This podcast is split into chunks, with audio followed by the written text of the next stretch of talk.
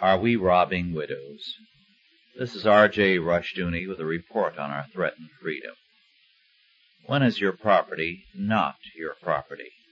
The answer to that question is any time the federal and state governments choose to claim, tie up, or regulate your property, they feel free to do so. The Farm Journal cited the case of a Missouri farm wife whose husband died. It was harvest time, but she could not use the farm machinery to proceed with harvesting.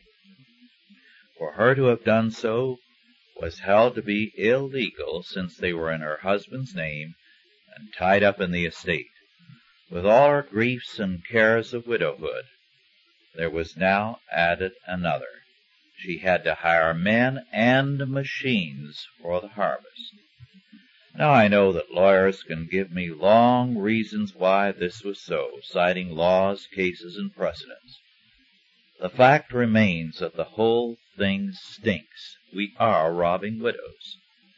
Our lawmakers seem to feel that widows are chickens to be plucked, not human beings. I wonder how state and federal legislators can look at the estate, death, and inheritance taxes and regulations they have passed and still look in the mirror without throwing up.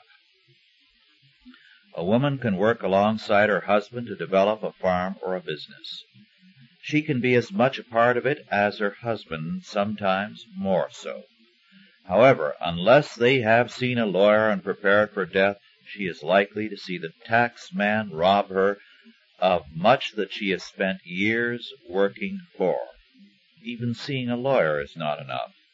The laws are changed almost every year so that a good legal provision of last year may be no safeguard this year. Isn't anyone ashamed or angry about all this? Are we living in a society where the state and federal governments are so much at war with us that we must retain a lawyer to protect ourselves? Our Washington politicians scream every time there is talk of a tax cut about the harm it will do to the poor. Has it never occurred to them that maybe taxes are making us all poor? Does it never bother them that they pass laws aimed at robbing widows? We have several organizations of senior citizens in this country. Why are they not doing more to protect widows and survivors?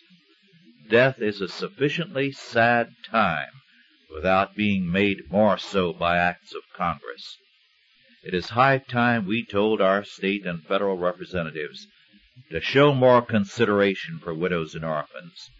We have many ugly taxes on the books, but perhaps none of them half so bad as those which tax death.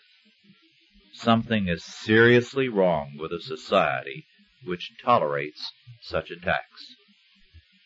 This has been R. J. Rushdoony with a report on our threatened freedom.